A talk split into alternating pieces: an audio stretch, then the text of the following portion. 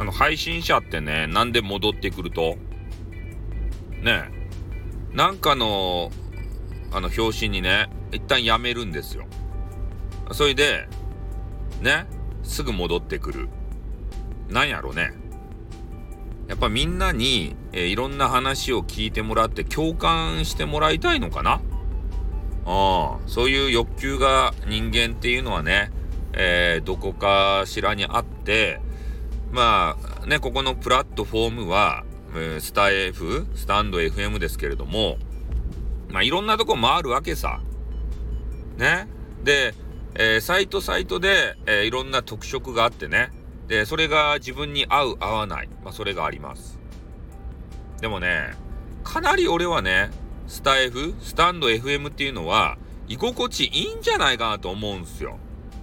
まあ一部を除いて、配信者の方、まあリスナーの方、みんなね、いい人です。ね。だからここのつながりっていうのはね、やっぱり、まあ、たとえ、こう、いん、ね、あの、たか、たかがか、たかがインターネットってこうよ、よく言われるけれども、もうされどインターネットなんですよね。俺たちにとっては。うん。だからね、ネットで知り合った人なんてどうのこうのとかね、信用できないよとかね、そういうこと言われるけれどもさ、ねえ、それを求めてる人もいるんだよ。リアルでね、嫌なことがあって、もうリアルが信じられなくなって。そういう人はどこに逃げるかって、インターネットにね、逃げるしかないんだよ。そこでね、まあ、上辺かどうかわからん。でも、そういう人間関係構築できたらいいじゃない。ね、なんでね、こう外野から文句ば言うと。ねえ、外野の人たちってさ、こうマイナスイメージ持った人多いよね。